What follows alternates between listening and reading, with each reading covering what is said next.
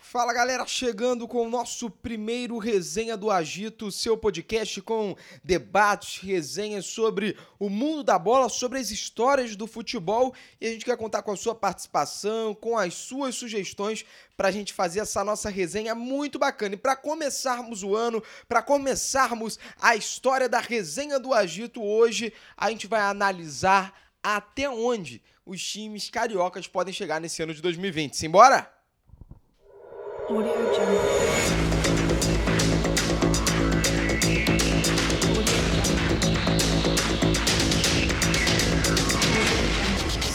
convidados muito especiais aqui hoje. Ao nosso lado, o Sidão e o Guilherme, o nosso querido Presuntinho, pra gente bater uma bola sobre esse ano de 2020, especialmente pros times cariocas. Fala aí, Sidão. Alô, Marcelo. Alô, galera que nos acompanha aí no podcast do Agito, chegando com a primeira resenha do Agito. E hoje falando um pouquinho aí sobre os quatro times grandes do futebol carioca. Vamos tentar projetar aqui pra galera de casa o que vai ser esse ano de 2020, essa temporada 2020 para os times cariocas: Flamengo, Vasco, Botafogo e Fluminense. E pode cornetar, pode elogiar, pode mandar as sugestões pra gente, que a gente vai acatar numa boa. A gente quer fazer esse podcast com vocês e para vocês. Quem sabe um dia você também não tá aqui batendo essa bola, resenhando com a gente sobre o mundo do futebol. Fala, Guilherme, que também tá aqui do nosso lado, nosso querido Presuntinho, se tem um Apolinho, porque também não o Presuntinho. Fala aí. Satisfação, Marcelo, você que nos acompanha aqui no nosso podcast do Agito. É, vamos falar, bater essa bola da perspectiva de temporada para os quatro grandes do Rio de Janeiro, o que será desse 2020 para eles. E convido você também a deixar o seu comentário do que você acha que vai ser do Campeonato Brasileiro, Libertadores, Sul-Americana, Copa do Brasil, tudo que os cariocas vão jogar esse ano. Há alguns anos, a gente poderia discutir assim no início do ano, final da temporada, quem foi o melhor time. Esse ano não há dúvida, é, foi o melhor da América, melhor do Brasil, melhor do estadual e como o Bruno Henrique falou, se elevou a outro patamar, virou meme, mas é mais do que uma realidade isso. Desafio para o Flamengo é manter esse outro patamar, elevar esse outro patamar na temporada de 2020, né, galera? Exatamente, Marcelo. Esse é o desafio do Flamengo para essa temporada de 2020. Ano passado conquistou a Copa Libertadores, também conquistou o Brasileirão, além do Campeonato Carioca. E se a gente for pegar aí as competições que o Flamengo teve na temporada passada, apenas não levantou o caneco em duas: o, a Copa do Brasil né, e a Taça Guanabara. Porque nas outras todas levantou o caneco, na Florida Cup, Taça Rio, Campeonato Carioca. E se for olhar de uma maneira geral, a Taça Guanabara nem vale tanto assim, porque o Campeonato Carioca é o que vale. Então podemos botar que o Flamengo só não conquistou a Copa do Brasil na temporada passada, temporada de 2019, além, é claro, do Mundial de Clubes. E chegou no final do ano com aquele time que fica, ficou conhecido como os Coringas do Mengão e a galera tá sentindo saudade, ficou sentindo saudade nesse período desde o Mundial de ver esse time comandado pelo Jorge Jesus entrar em campo. E ele deixou claro na representação que o grande objetivo é buscar o Mundial. E é esse o desejo que tem a torcida rubro-negra com esses Coringas do Flamengo de buscar o Mundial que mais uma vez será disputado em Doha, no Catar. Então vamos entrar no clima do Mengão aí com esse time estrelado do Mengão para a gente conversar um pouco sobre os objetivos do Flamengo para esse ano de 2020. Dali, dali, dali, Mengo! Pra cima deles, Flamengo! É isso aí, e é um clamor que a gente ouve no estádio há muito tempo. E esse ano de 2019 foi quando o Flamengo chegou mais perto. E há quem diga, o nosso querido Guilherme é um grande defensor dessa tese que o Jorge Jesus tinha que deixar uma meta em aberto, né? E deixou. Acabou que deixou, né? É, analisando, né, as questões, o Mr. Jorge Jesus ele já disse nessa coletiva de apresentação de temporada de que ficou engasgado. O torneio, o Campeonato do Mundo, como ele fala, ficou engasgado para essa temporada e que é a grande meta de Jorge Jesus para o final da temporada em 2020 para o Flamengo. É a última oportunidade de conquistar um campeonato do mundo, como chama o Mister, ou o Flamengo vai elevar tanto o patamar que em 2021 pode chegar, quem sabe, para correr por fora ou brigar pelo título lá na China? É, é o primeiro time sul-americano que tem o passaporte carimbado para esse novo É, é o primeiro confirmado clubes, né? no mundo inteiro. No mundo todo, que é o Flamengo aí para a China em 2021 e pelo andar da carruagem, como o Flamengo vem se apresentando, vem se estruturando, o Flamengo vai chegar forte para esse Mundial na China. Então, eu não creio que seja a última oportunidade do Flamengo, não é claro. Vai ser a última oportunidade de um tiro mais. de um tiro curto, um tiro mais fácil para um time brasileiro, um time da, da América. Mas no próximo campeonato mundial, que vai ter aí um outro esquema, né? Parecido com a Copa do Mundo, o Flamengo vai sim poder chegar brigando com força, vai sim poder levantar o título de campeão mundial. Então dá para dizer que, tipo, é a última oportunidade de um nível menos rigoroso, você precisa enfrentar só um time europeu, é, porque 2021 aí é outro campeonato, né? Muito campeonato. Mas é, não dá para dizer que é a última oportunidade, né? Talvez o Flamengo possa, pela sua estrutura, pelo que tá caminhando para fazer em 2021 chegar com condições pelo menos para correr por fora pelo título, né? Hoje o Flamengo não vive uma realidade, por exemplo, de que grandes times viveram na história recente do futebol. Por exemplo, o Palmeiras da Parmalat, o próprio Palmeiras da Crevisa de hoje, o Fluminense da Unimed. Hoje o Flamengo não vive essa realidade, que é dependente de, um, de uma fonte específica de renda, de um patrocínio específico. E se tiver algum tipo de problemática, de desacordo, as coisas vão parar de funcionar. A, a forma como o Flamengo é gerido hoje é uma tendência de progressão apenas. Não há perspectiva de é, queda de regressão na, no processo administrativo de formação de elenco do Flamengo. É, e o próprio Júlio César, ídolo da torcida rubro-negra, já esteve defendendo o manto rubro-negro por muito tempo, é, teve seu último jogo com o Flamengo no Campeonato Brasileiro do ano de 2018. Ele disse que esse momento do Flamengo não vai passar rápido. Em uma entrevista que eu fiz com ele no passado no Maracanã, que esse momento do, que o Flamengo vive não vai ser um momento que vai passar muito rápido, que vai durar bastante diferente do que acontece com muitos times. Isso muito porque o Flamengo não depende de uma empresa para continuar bem financeiramente. O Flamengo se estruturou de uma forma, desde a gestão Bandeira de Melo, para que consiga hoje ter um porte de é, não precisar de empresas investindo no Flamengo. Claro, precisa dos patrocinadores, mas não é o alicerce ali para o Flamengo estar tá bem de forma financeira. Nem, nem, tem um grande patrocinador master hoje o Flamengo, né? não está nem entre os dois, três primeiros do Brasil, não é o, a, o grande. É uma fator. modalidade diferente também, depende da quantidade de contas que abrir no, nesse banco digital enfim, é, é, é, isso é realmente o que o Guilherme falou. Não é dependente de patrocinador. O Flamengo consegue premiação, consegue valorizar as suas receitas de TV, consegue agregar mais sócios torcedores por um preço é bom e vai elevando o patamar. E isso obriga os outros times cariocas a saírem da sua zona de conforto, porque senão vão. E não só os times cariocas obriga Palmeiras, Corinthians, Grêmio, Internacional, os grandes times assim do futebol brasileiro a buscarem elevar o patamar através de boas administrações. E quando a gente olha o Flamengo, que independente do desfecho dessa novela, é, que briga com o Arsenal para manter um zagueiro, que recebe uma proposta do Tottenham pelo Gerson e insiste para manter o jogador, não é qualquer time brasileiro que faz isso, não. O Flamengo realmente se colocou num outro local no mercado da bola. Hoje é. o Flamengo é, não cede simplesmente jogador para a Europa. É, o próprio Marcos Braz falou que vai ser muito difícil o time europeu vir para cá, para o Brasil, e pegar jogador do Flamengo, tirar jogador do Flamengo, que só vai sair se de fato é, o valor agra agradar muito a diretoria do Flamengo, também na parte futebolística for algo bom. E o Flamengo tem mostrado isso nessa temporada. Trouxe agora o Gabigol novamente, a contratação mais cara do futebol brasileiro.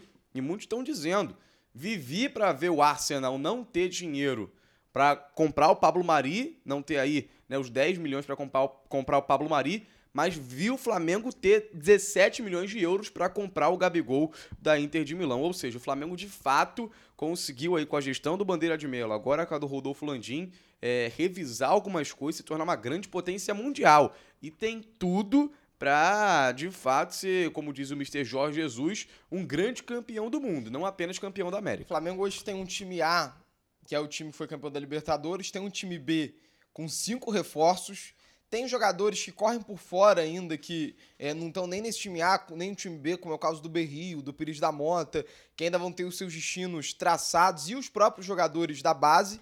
Mas a gente olha para pensar assim, no elenco estrelado, qual que é o principal desafio? O que, que pode parar o Flamengo nesse ano?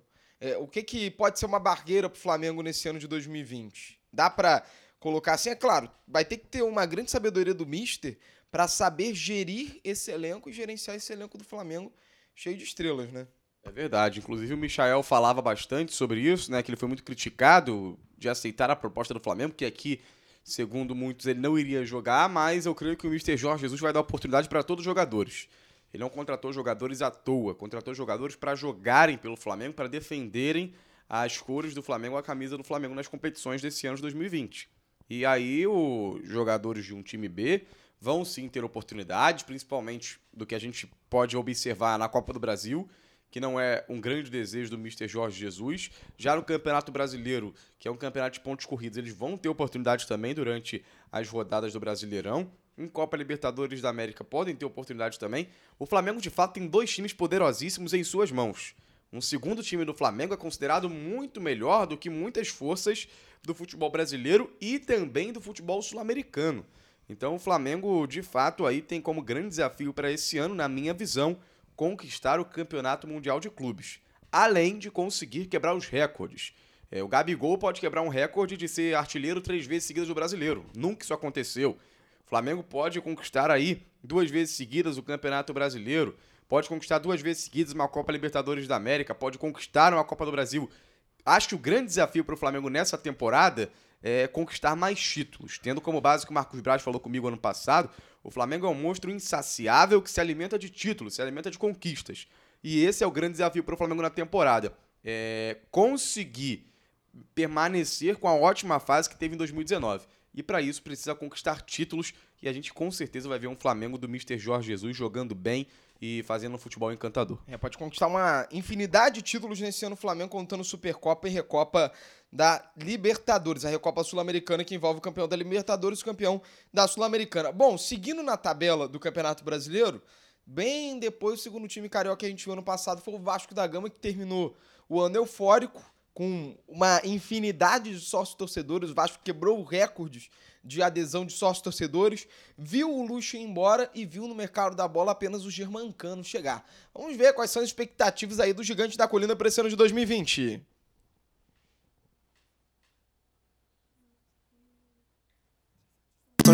Eu tenho, não sou derivado. Meu estádio torcedor que construiu. É, tá aí, Lutei contra o racismo. do Vasco no final Sou do ano querido promete ainda chegar às arquibancadas e é nesse ritmo gostoso e contagiante que a galera não quer só empurrar o Vasco, mas quer ver o Vasco jogar bola. É, acho que a grande resposta que o torcedor Cruz Maltino deu, essa paixão pelo time, que no momento que não, não era muito bom, como o Luxemburgo ficou o ano todo falando, reconstrução, reconstrução, reconstrução, a torcida vendo as dificuldades, abraçou a ideia e abraçou o time e investiu no time.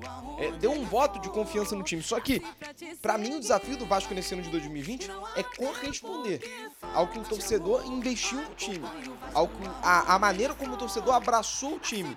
Porque, por mais que essa reconstrução é, tenha sido muito frisada pelo Lucha durante todo o ano, tem uma hora que a reconstrução precisa virar realidade, precisa saltar pra fora.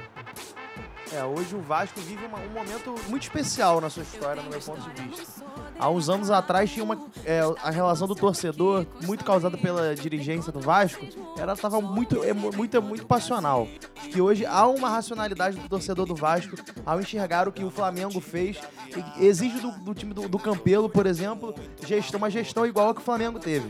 E o Campelo, na minha visão, vem fazendo um bom trabalho de reconstrução do Vasco.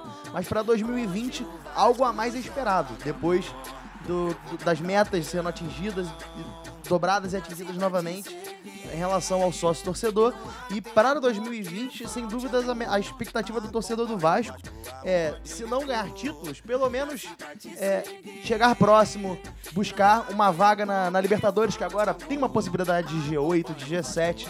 É uma perspectiva maior de você chegar a uma Copa Libertadores da América, sem dúvida pro Vasco. Chegar bem nos torneios de mata-mata conseguir se aproximar de um G8, de um G7 de Campeonato Brasileiro, conseguindo uma vaga na Libertadores, é algo que seria bem interessante para que o time volte a figurar no torneio de Libertadores, que é o torneio que o Vascaíno adora no ano que vem. É, o time do Vasco da Gama só trouxe uma grande contratação, que foi o Cano. Promessa de artilheiro, porque ano passado o Vasco sofreu principalmente com atacante e com armador.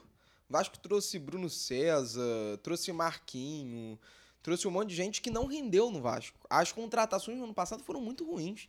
Quem que a gente olha pro ano passado e diz, ah, foi uma boa contratação do Vasco? Ah, o Marco Júnior, assim que rendeu mais. Dá pra dizer que foi. Não dá. Dá, dá pra colocar uma grande contratação. Talvez o Fernando Miguel, mas que já tá aí há, há mais tempo, né? É, tem o Fernando Miguel, é, Já tava desde o final. É, ele chegou pro, pro campeonato de 2018, né? Chegou na temporada de 2018. Mas fora isso, quem que o Vasco contratou muito mal pra 2019, né? É verdade, o Vasco da Gama não conseguiu né, contratar bem na temporada passada. O Vanderlei Luxemburgo foi o grande nome né, da temporada passada, mas que depois de tanto empenho, tanto incentivo à torcida vascaína, acabou é, trocando de barco, foi agora para o Palmeiras, e o Vasco da Gama traz o Abel Braga. E na minha visão, o Abel Braga já é um treinador um pouco ultrapassado, mas vamos dar tempo para o Abel Braga trabalhar. Agora nesse Campeonato Carioca tem mostrado aí o seu trabalho, não tem convencido muito o torcedor vascaíno. O Germancano tem convencido o torcedor, já vem nas graças do torcedor da Cruz de Malta. Mas o grande desafio para o Vasco nessa temporada é ser um time que de fato corresponda com o que o torcedor é, investe, com, tanto financeiramente, tanto é, é, de apoio ali, emocional, apoio no estádio, né, o torcedor que está junto do Vasco da Gama, o torcedor que não é, tira ali a sua vontade de vencer. Então o Vasco da Gama precisa, na Copa Sul-Americana, que tem fazer um bom papel, precisa no Campeonato Brasileiro brigar por uma Copa Libertadores para que possa ser um time de fato que corresponda ao que o torcedor tem investido na camisa do Vasco. É, o Fernando Miguel tá desde 2018 no Vasco. Eu lembrei do Rossi. O Rossi foi uma grande contratação, mas que já foi embora também, né? Eu acho que uma problemática do Vasco de 2000 e que aconteceu em 2019 foi a situação do Campeonato Carioca que acabou se tornando um pouco ilusória para o torcedor vascaíno.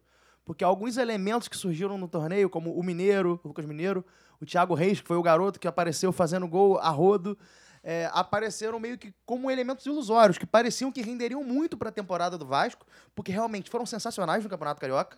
Ninguém discute o que foi o Lucas Mineiro e o Thiago Reis no Campeonato Carioca, por exemplo, do ano passado. O Lucas Mineiro foi eleito melhor volante daquele, daquele campeonato. E para o resto da temporada eles não renderam nada. Foram jogadores praticamente nulos, que não se viram.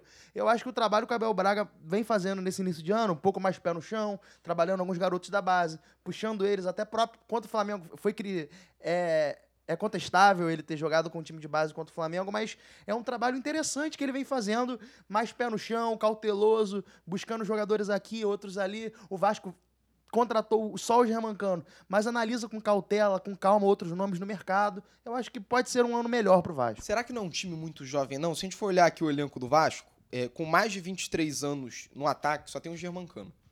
O argentino de 31 anos. No meio-campo, não tem nenhum jogador com mais de 24 anos.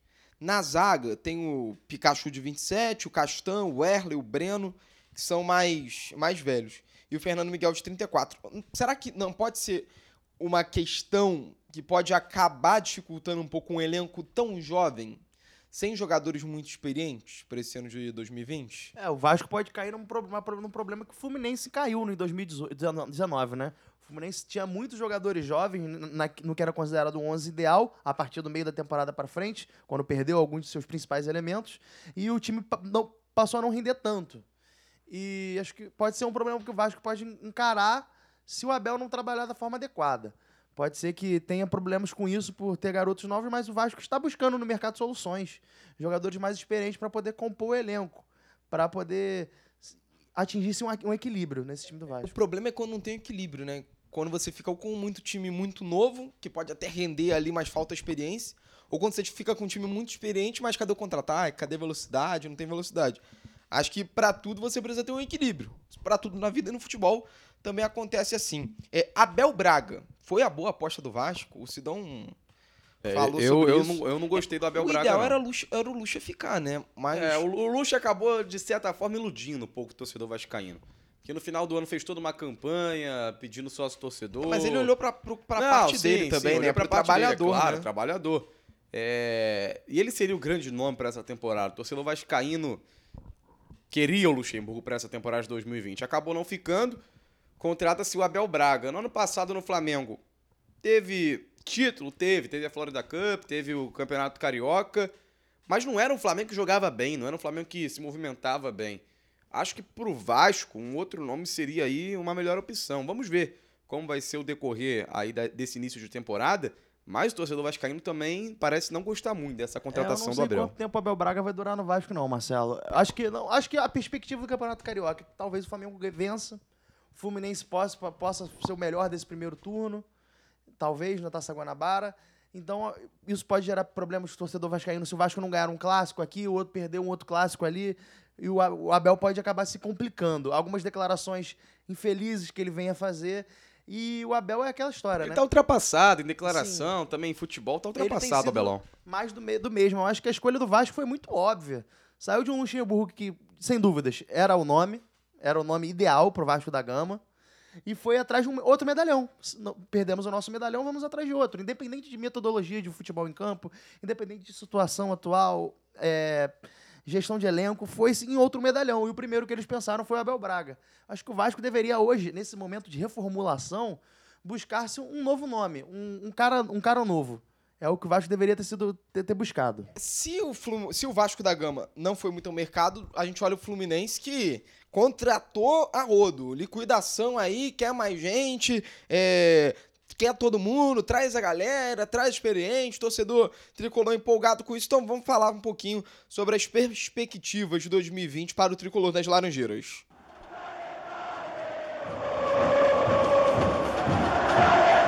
É, quantas contratações? Não, um monte, né?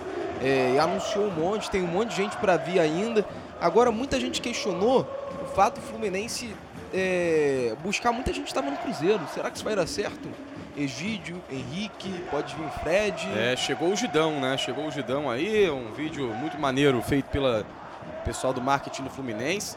São muitas contratações, mas o que eu mais destaco é do Fernando Pacheco, que tem mostrado é, no pré-olímpico que é um ótimo jogador, já mostrou no ano passado também que é um jogador de muita qualidade. Na minha visão, é o Fernando Pacheco que vem para substituir o Johnny Gonçalves, o Speed que saiu. E o Fluminense, se a gente for parar para observar, fez exatamente isso. Pegou os jogadores que saíram da temporada passada, como o Caio Henrique indo pro Grêmio, o Alan indo pro Atlético Mineiro, o Speed Gonçalves indo pro futebol exterior. Né? O Fluminense pega esses jogadores que saíram e repõe essas peças. Traz o Egídio pra lateral esquerda, traz o Hudson, traz o Henrique ali pro meio campo, pra volância, traz o Fernando Pacheco pro ataque e outras peças também aí. Tem que tentar no Fred. Eu acho que o Fred seria um jogador que cairia muito bem nesse time do Fluminense. Porque é identificado com a torcida. Até pro marketing, né?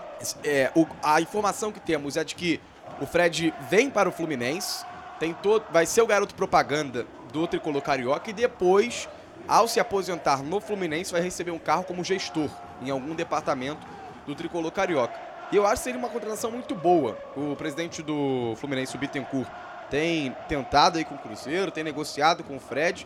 É uma negociação difícil, mas se de fato vier o Dom Fredon, como é conhecido, vai cair muito bem na torcida do Tricolor Carioca. É, e tudo indica realmente que o Fred venha.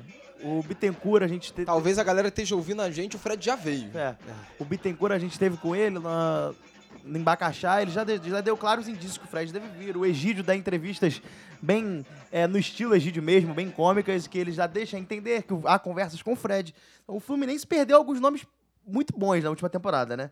Sendo objetivo o Alan, o Caio Henrique, o João Pedro, o Johnny e o Daniel. O Danielzinho, que É a espinha dorsal, é, né? perdeu cinco jogadores centrais desse time do elenco. O Johnny já não estava mais. O torcedor já não estava mais tão satisfeito com ele no final da temporada, enquanto estava no, no início com uma perspectiva de que ele chegou jogando muito, não tem o que falar. Chegou jogando muito, foi caindo. E eu acho que o Fluminense foi um time que foi muito bem no mercado. Foi. É, esmiuçou o mercado e, e agiu de forma bem correta.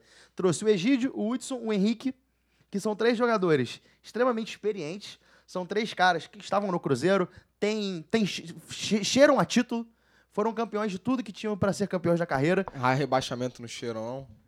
Foi um momento, um momento infeliz, né? Sem dúvidas. É porque, vamos, vamos, vamos trazer até essa questão para discussão.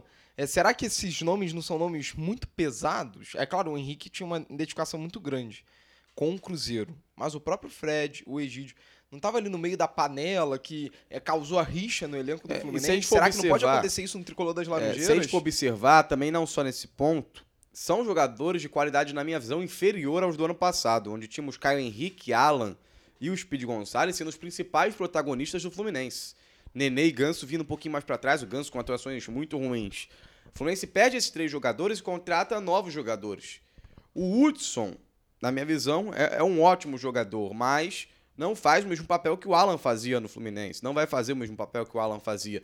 E como você falou, Marcelo, essa questão de jogadores que estavam juntos no, no, no, no time da Raposa, no Cruzeiro, acabaram sendo rebaixados, era um time do Cruzeiro muito bom. Mas que por questões de vestiário e outras questões. Quebrou o time. acabou sendo- praticamente sendo rachado, Era o time praticamente o mesmo time que foi campeão da Copa do Brasil até Exato, certo ponto. exato. Mas eu, eu acredito que não vai ser uma problemática que vai acontecer no Fluminense. O, o clima de vestiário do time do Fluminense está muito agradável. O Nenê recentemente divulgou alguns stories de brincadeira de aposta com os jogadores que perderam para ele. O clima parece estar muito, muito agradável dentro do vestiário do Fluminense. É, e eu vejo esse time do Fluminense, o Sidney citou uma questão. que São jogadores de menos qualidade. Mas eu vejo, eu vejo de uma outra forma. O Fluminense ano passado foi muito criticado por jogar muito bem, por render muito dentro de campo, mas não ter efetividade. Eu vejo esses novos jogadores do Flamengo como uma mentalidade mais do efetiva. Flu. Do Fluminense. Isso, do Fluminense. É, mandou o Flamengo aí no meio da parada. Do Fluminense de uma forma mais efetiva. Eu acho que o Hudson, o Henrique são dois volantes. O Henrique é um xerifão. O Hudson chega pra ser aquele cara que, que tem uma boa saída de bola. Mas vamos porque realmente importa pro torcedor. Se for um time é, que brigou por dois anos seguidos pra não cair, e por dois anos seguidos bateu na trave da Sul-Americana, que a galera se empolgou, pô. Ano passado a gente viu a galera lotando o Maracanã, o maior público do Fluminense no novo foi uma Maracanã. festa linda. Foi aquele Fluminense dúvida. Foi Corinthians. uma festa linda. É, e aí a gente olha, será que esse time é capaz de dar uma nova realidade pro Brasileirão, de não chegar na última rodada brigando pra não cair? Eu, Será que esse time dá Eu, uma eu aposto realidade mais na Sul-Americana do que no Brasileirão. é, de não bater na trave de novo na Sul-Americana? É, eu acho que é um time que tem a obrigação, ainda mais pelos jogadores que ficaram do ano passado, jogadores que estão aí desde 2018 com o Fluminense, é um time que tem a obrigação de ir bem na Copa Sul-Americana, porque já são dois anos batendo na trave, são dois anos que não consegue é, chegar a uma final de Copa Sul-Americana, chegou a semifinal, chegou a quartas de final, mas não chega na final. Então tá na hora do Fluminense se chegar numa final de Sul-Americana. Tá na hora do Fluminense é, chegar numa final é, intercontinental novamente, né? É, precisa botar aí o Fluminense é, um novo patamar nos seus olhares. Não pode nivelar os olhares por baixo, e sim por alto. Não pode ficar brigando contra rebaixamento, tem que brigar na parte de cima da tabela, tem que brigar é, ir para uma Copa Sul-Americana e quem sabe uma Copa Libertadores da América na classificação do brasileiro. é, eu acredito muito nessa temporada do Fluminense. Pra Sul-Americana, o nível técnico da Sul-Americana, a gente precisa ser, ser sincero, não é um nível muito alto. Dá pros, pro Fluminense, dá pros times do Brasil, de modo geral, chegarem como principais forças do, do torneio sul-americano. É um fato isso. Porque é um, nível, é um nível abaixo. É um nível bem abaixo da Copa Libertadores da América. E eu acredito muito no Fluminense, com as contratações pontuais que fez, jogadores mais experientes. Trouxe jogadores novos também, o Iago Felipe, o Caio Paulista, o Felipe Cardoso. Mais do que o Vasco na Sul-Americana, você acredita Dois- no Fluminense? Sim, eu acredito. Dois gringos, o Fernando Pacheco e o Michel Araújo. Eu acho que essa mescla, esse equilíbrio entre jogadores experientes, com o Fred comandando um ataque caso venha mesmo, com o Nenê e o Ganso jogando um futebol melhor do que jogaram, o Hudson e o Henrique rendendo como uma boa dupla de volantes entrosada, eu acho que o Fluminense sim, pode ser. Pode, se não ter uma temporada mais equilibrada que a do Vasco, o Vasco ter mais tranquilidade, conseguir chegar mais longe no brasileiro, conseguir equilibrar durante mais tempo a Copa do Brasil, brasileiro, sul-americana. Eu acho que o Fluminense tem, pelo elenco, pelo time titular que pode desenvolver, experiente em campo, ser um time com um time copeiro para chegar com força para ganhar a Copa Sul-Americana. É, e o Odair Helma tem feito um bom trabalho nesse início de temporada. Claro, o Campeonato Carioca, Taça Guanabara, não é muito parâmetro para o restante da temporada, mas o trabalho do Odair tem sido um trabalho bom. Mas agora, temos que ver, todos os jogadores vão dar tudo que o torcedor está esperando? Todos os jogadores vão corresponder a tudo que sabem jogar? Vão jogar tudo aquilo que possuem? São as perguntas que ficam, mas é claro, a gente torce para que o Fluminense consiga chegar bem na Sul-Americana e consiga também um bom êxito na, na- na- no Campeonato Brasileiro, além da Copa do Brasil, que no ano passado o Fluminense quase eliminou o Cruzeiro, né, que chegou aí à semifinal da, da Copa do Brasil. Vamos olhar agora pro- para o glorioso, para o Botafogo, que está sonhando com duas coisas esse ano. Botafogo S.A. e a grande novidade, um tal de Honda, direto do Japão, que pode pintar no alvinegro carioca esse ano.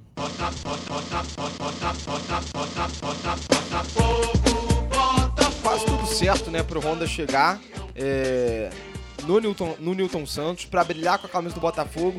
Mas já coloco questão, é uma boa contratação Honda, cara? É, é um bom nome? É só nome tem futebol ainda pra mostrar, jogou três Copas do Mundo, quer jogar a Olimpíada, ou seja, seria 15 dias aí que o Botafogo perderia mais um mês. É, é um bom nome, Honda? É, O Honda, no seu, nos seus melhores momentos da sua carreira, foi um, um 10 clássico. Um dos, um dos últimos 10 clássicos que atuaram no futebol europeu. Aquele cara que chega apoiando, que arma o jogo.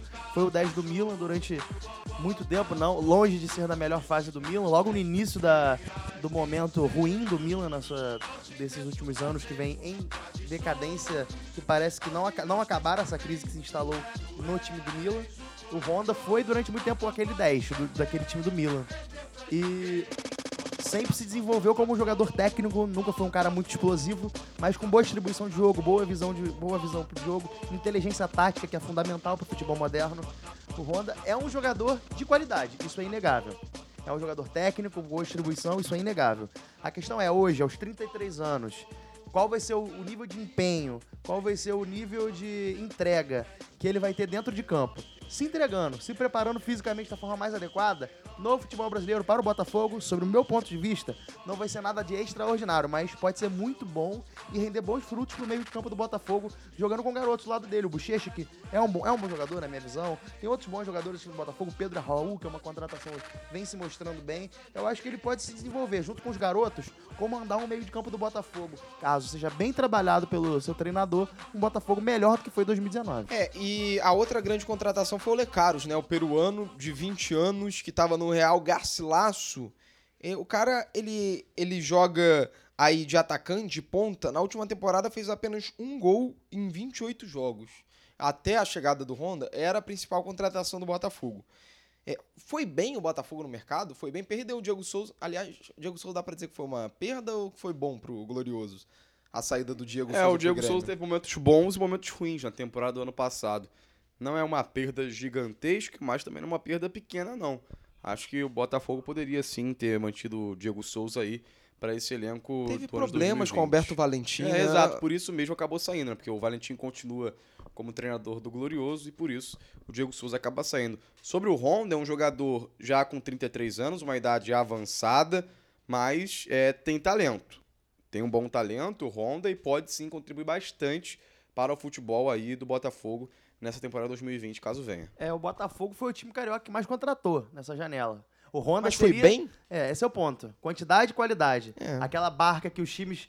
Que, os, que o Botafogo, o Vasco e o Fluminense tipicamente fazem todos os anos no início da temporada. Esse ano o Vasco não fez. Mas tipicamente Vasco, Botafogo e Fluminense contratam uma penca de jogador, mandam uma penca de jogador embora e vão se renovando os jogadores do mesmo nível, né? Que são aqueles jogadores que o torcedor já conhece. Muda o nome só, Só né? muda o nome, mas são as mesmas, mesmas figuras praticamente. Foram, o Honda seria o 12 segundo. O Botafogo contratou o Guilherme Santos do Paraná, Pedro Raul do Atlético Goianiense, o Juan Renato, que vem se parecendo ser um bom, um bom nome, tem jogado bem nesses últimos jogos, o grande destaque do O Botafogo. Bruno Nazário é um bom nome do É. Atlético Paranaense, né? São dois nomes de destaque que eu gostaria de dar: o Bruno Nazário e o Luiz Otávio. O Bruno Nazário do Atlético Paranaense e o Luiz Otávio do Paraná, dois jogadores do Paraná, que são jogadores é, técnicos que têm uma boa saída de jogo, uma boa troca de passes. Eu acho que são dois. O Bruno Nazário, inclusive, já fez gol pelo Botafogo. Acho que são dois nomes que podem ajudar, junto com o Honda. No meio-campo, o Bochecha é, um bom, é bom na minha visão também. E o Cícero, se der o seu melhor, inf- infelizmente é meio difícil de você imaginar o Cícero dando o seu melhor hoje. Já não dá, já tem uma, duas, três temporadas. Mas o Cícero é um cabeça de área de muita qualidade. É um, é um segundo um jogador que joga como segundo volante, como meia, como ponta. Que se o Valentim conseguir tirar o melhor dele e se encontrar um meio-campo adequado, o Cícero pode render muito ao Botafogo. Terá vida longa no glorioso Valentim nessa sua segunda passagem ou é passageiro? É, vai tudo depender. Ele tá começando agora um campeonato carioca com o time do Botafogo, conseguiu uma boa vitória, mas, como novamente eu digo, não é parâmetro para o decorrer da temporada. Creio que o Alberto Valentim vai ter que ralar bastante, vai ter que suar nos treinos, vai ter que suar nos jogos e não vai poder fazer alterações é, erradas, errôneas durante o decorrer da temporada.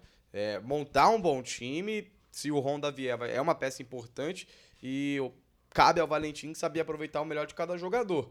E é uma equipe que tem jogadores é, jovens, mas também tem muitos medalhões. Então são jogadores que vão cansar no decorrer da temporada. Tem que pensar o Valentim. Não adianta ter um time também é, fraco no quesito físico. Precisamos ter um time forte para brigar forte aí no Campeonato Brasileiro, que é a única competição junto à Copa do Brasil que o Botafogo disputa. Ou seja, é obrigação fazer um bom trabalho no Brasileirão. É, Então vamos botar vocês no Fogo Cruzado aqui, a gente no Fogo Cruzado, e deixa pra galera que tá ouvindo também deixar os comentários, deixar a participação lá no nosso Instagram, agito.esportivo, é onde essas equipes terminam no Campeonato Brasileiro. Flamengo. Flamengo briga pelo título. É, não tem como não brigar pelo título, Não tem né? como dar outra previsão É, pro Flamengo porque- que senão campeão. Brasileirão ganha a melhor qui- equipe. Raramente não ganha a melhor equipe. Pode Acontece. até não ser campeão, mas vai brigar pelo Mas título. briga, vai não brigar. tem jeito Não a- tem- uma não equipe de qualidade não brigar pelo título. E É. pô, terminar no passado do jeito que terminou, uma equipe melhor ainda. A perspectiva é título. não É, a perspectiva é título. É, Fluminense, onde termina nesse campeonato Eu boto brasileiro? o Fluminense e Vasco tentando uma vaga na pré-Libertadores. Na primeira parte da tabela, buscando uma vaga na pré-Libertadores, ou quem sabe até mesmo na fase de grupos. É, No brasileiro, eu coloco o Vasco na primeira parte da tabela, com uma brigando por vaga de pré-Libertadores, e o Fluminense. Fluminense e Botafogo na segunda. Botafogo. Eu boto o Botafogo brigando novamente na cair. parte de baixo da tabela. Não tanto pra não cair, mas também não tanto lá no É, alto. tá longe de começar o Brasileirão ainda, mas todo ano um, um gigante do futebol brasileiro briga pra não cair. Será um dos cariocas esse ano? Não coloco pra não cair também. Eu fico com o Sidney nessa posição. Eu acho que Fluminense e Botafogo não brigam pra não cair. Conseguem umas seis, sete rodadas de antecedência se garantir na Série A. Bom, vamos lá. Dos torneios eliminatórios, Flamengo tem Libertadores, Supercopa do Brasil, Recopa Sul-Americana e Copa do Brasil. É, Quantos títulos desses quatro São as competições mata-mata que podem trazer ao Flamengo aí uma eliminação, porque no mata-mata tudo pode acontecer. Pontos corridos é mais difícil, a não ser que aconteça uma Mas zebra Em gigantesca. quais delas o Flamengo entra como favorito? Olha, Marcelo, o Flamengo entra como favorito na, Copa do Recopa Brasil. É muito favorito. Com certeza, na Recopa muito favorito. Na Supercopa, o Atlético Paranaense tem um ótimo time, mas na minha visão o Flamengo é favorito Só para tem vencer. uma questão que o Atlético Paranaense está treinando com o elenco, elenco profissional Não, isso desde é. o dia 6 de fevereiro Isso e é, não tá mas jogando me- estadual. mesmo assim, o Flamengo, na minha visão, é favorito para vencer a equipe do Atlético Paranaense. 6 de janeiro, aliás. É, eu Mas agora, na Copa Libertadores, o Flamengo não é o único favorito para vencer. É uma competição de nível muito alto. É, é favorito, mas não sozinho, o Flamengo para conquistar É, eu o acho torneio. que, a exemplo do que o Sidney disse, eu acho que qualquer torneio que o Fla- de mata-mata que o Flamengo venha a não vencer esse ano, pode, ser, pode vir a ser frustrante. Porque, na meu ponto de vista, não é ilusão você di- dizer que o, que o Flamengo hoje é favorito em todos os torneios que entrar. Em qualquer campeonato o Flamengo entre hoje, o Flamengo é um dos favoritos. Se não o favorito, um dos favoritos. Porque não dá pra você pegar um campeonato de, com tanta abrangência, com tantos candidatos, como é a Libertadores, como é a Copa do Brasil, e dizer existe um favorito. Não tem como você dizer isso.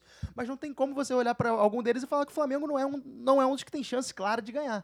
Então, qualquer título que o Flamengo possa vir a não ganhar, se, por exemplo, se o Flamengo foi eliminado pelo Grêmio numa semifinal de Copa do Brasil, pelo Inter numa semi, numas quartas de final de Copa do Brasil, pelo River Plate numa quarta de final de Copa do Libertadores, não vai ser algo é, absurdo, inimaginável. Mas a tendência também é que possa se classificar. Então, é favorito ao mesmo tempo de que pode ser. É favorita, então.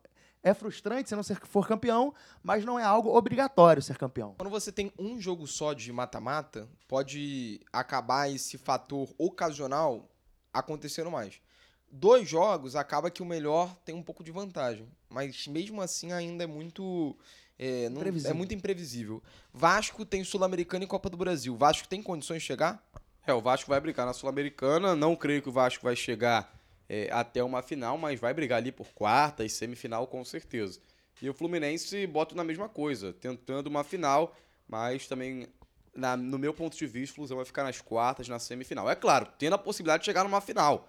São dois times é, que não são extraordinários, mas são qualificados para disputar uma Copa é, Sul-Americana. E na Copa do Brasil, eu boto tanto o Vasco, tanto o Fluminense beirando umas oitavas de final. Já o Botafogo, na minha visão, não chega nas O- oitavas. A, oitava, a Copa do Brasil, ela parece democrática, mas ela é muito injusta. É, não vejo quem entra na primeira fase com condições de ganhar. É, a Copa do Brasil hoje ela é um campeonato de nível mais elevado que a Sul-Americana, isso não há dúvida. O nível da Copa do Brasil hoje é um nível mais elevado de campeonato, até pelos, pelos, pelos pagamentos que se fazem. Os times vão para a Copa do Brasil para ser campeão de fato. Então, na minha visão, é, Va- Vasco, Fluminense e podem ir longe conforme forem os, sor- sor- os sorteios para eles. É, Botafogo, Botafogo na Copa do Brasil. É, o Botafogo, não acredito que vai ser uma temporada muito gloriosa para o Não vai ser gloriosa. É, a espera do Botafogo esse ano. A, a expectativa do Botafogo é fazer uma campanha, para mim, fazer uma campanha segura no brasileiro, para quem sabe uma vaga de Sul-Americana para ano que vem voltar a disputar um torneio continental. Para Fluminense e Vasco, Copa do Brasil depende de quem for pegando para ver quem vai mais longe. E eu, a minha grande aposta é o Fluminense campeão da Sul-Americana. É, vamos torcer que seja um bom ano para os times cariocas. Esse foi o nosso primeiro podcast do Agito, essa nossa resenha do Agito Esportivo. Aqui ao nosso lado você ouviu debatendo com a gente o Guilherme, o Sidney, valeu galera. E você pode deixar a sua participação, deixar a sua sugestão de tema, porque a gente vai se encontrar logo logo em mais um resenha do Agito por aqui. Valeu galera! Audio Jungle.